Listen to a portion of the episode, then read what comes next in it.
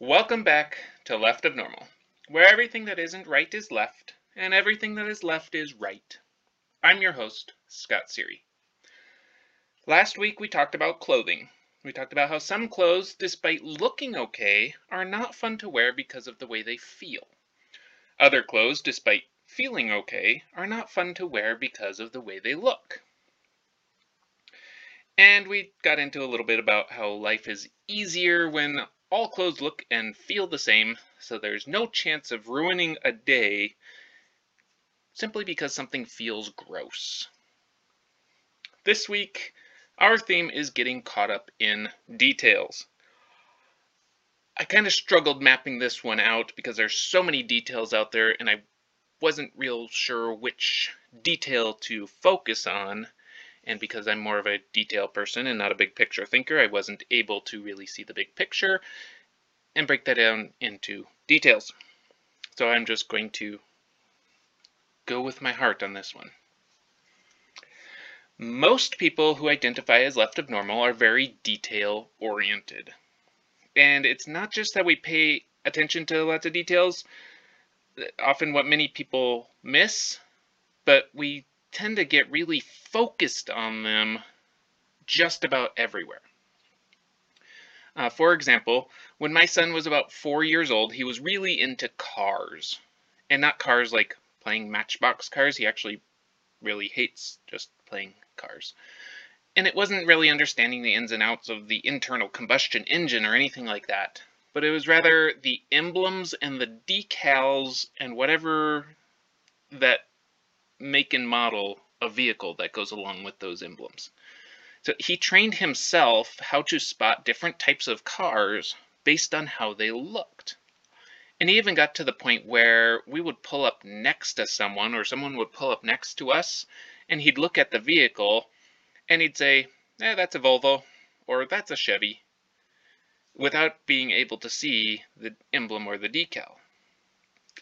By hyper focusing on this one area of interest and paying attention to the little details that most people don't see, he was able to figure out models of vehicles basically before he could read. And now today he's all about maps and globes and license plates from different states. For myself, I'm fairly similar, although my fascination with maps and license plates has come and gone but I have other hyper-focused interests where I get all of the details and often miss the big picture because of it. Here's kind of a little bit of how that works. Let's suppose I have a work project that's going to take a ton of attention to various moving pieces. I'll go ahead and use a past example that didn't quite work out so well, but it would have been a really good fit for my detail orientedness and the other guy's big picture thinking. So this dude comes to me, he has this idea. He has this idea. He had started it, but it was so scattered, it needed some serious work to bring it together into something that would function smoothly, efficiently, and be sustainable. I saw his big picture, and then I got up then I got very caught up with all the details that weren't in the right order. So I mapped out a quick plan on how to make these this thing work. I put in a few hours of work into it so that all these ideas would be in order, pretty much. Uh, basically, I took his big picture thinking and I broke it down to about 10 smaller pictures, and then each one of those would need a very detailed system and processes implemented so that they all work together and the business could actually be called a business instead of just this idea out there. So my superpowers are to get all those fine details together to ensure that systems work smoothly. This other guy's superpowers was coming up with the big picture things and finding the right people to make them happen. It didn't work out uh, largely because he was a very right of normal person and ended up being very difficult to work with. And he was trying to jump right in, get things going before the systems were in place. and it was before any contracts or agreements were in, even in place. And I wasn't about to do that because I've been burned in the past on handshake deals. So, if that had worked out better, it was a very good partnership with the two focuses, highly detailed oriented and highly big picture oriented.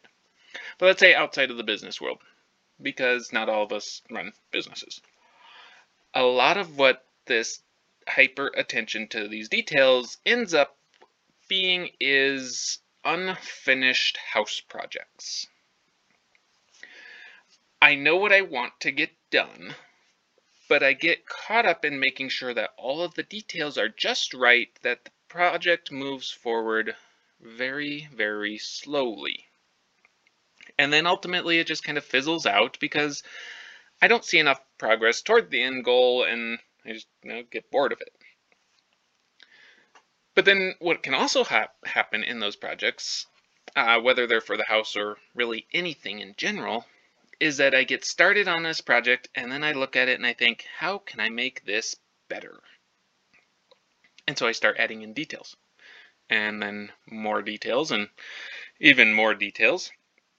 And then suddenly a simple half day project is going to end up taking me weeks because I want all these real fine details that most likely nobody will ever notice, but I kind of like working them in there. And so I have this big project, uh, this little project that all of a sudden became this big project, and it's all planned out, it's all mapped out, and then I'm not interested anymore because I did what I was good at, creating all these fine details, and then nothing ends up getting done. Or I come back to it and because the unfinished project drives me crazy and I just power through it and get it done. One of the things that slows things down or sometimes causes things to come to a complete stop is uh, when things don't have clear steps and systems and plans in place, it's really hard to get started working towards a big picture that I just kind of see out there. Let's take organizing the front hall closet, for example. It's not really terrible, but there is a little bit of chaos going on. And every time I look at it, I want something different, but I haven't taken the time to actually plan it out and get all the details of how the organization will look because I need that in place before I can just jump in and start working towards the big picture goal. So it's not just having the details, but it's a plan on how the details will come about. Now, there's a whole lot more that goes into this than merely getting caught in details and ignoring the big picture. And it's not that a left of normal person can't see the big picture, it's just that it's more exciting for us to view the details and discover how all of those pieces work together instead of just looking at the end result.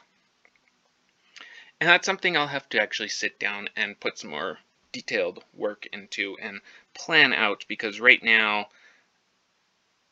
from my end this feels scattered. So I'm guessing as the listener you're feeling even more scattered. So I'll have to put a little more effort into this and retouch on this detailed topic when I can articulate better than I have today.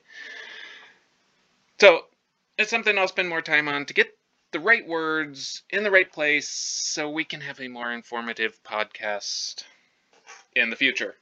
But for now, you've had a peek into the world where everything left is right, and if it feels right, then it must be left.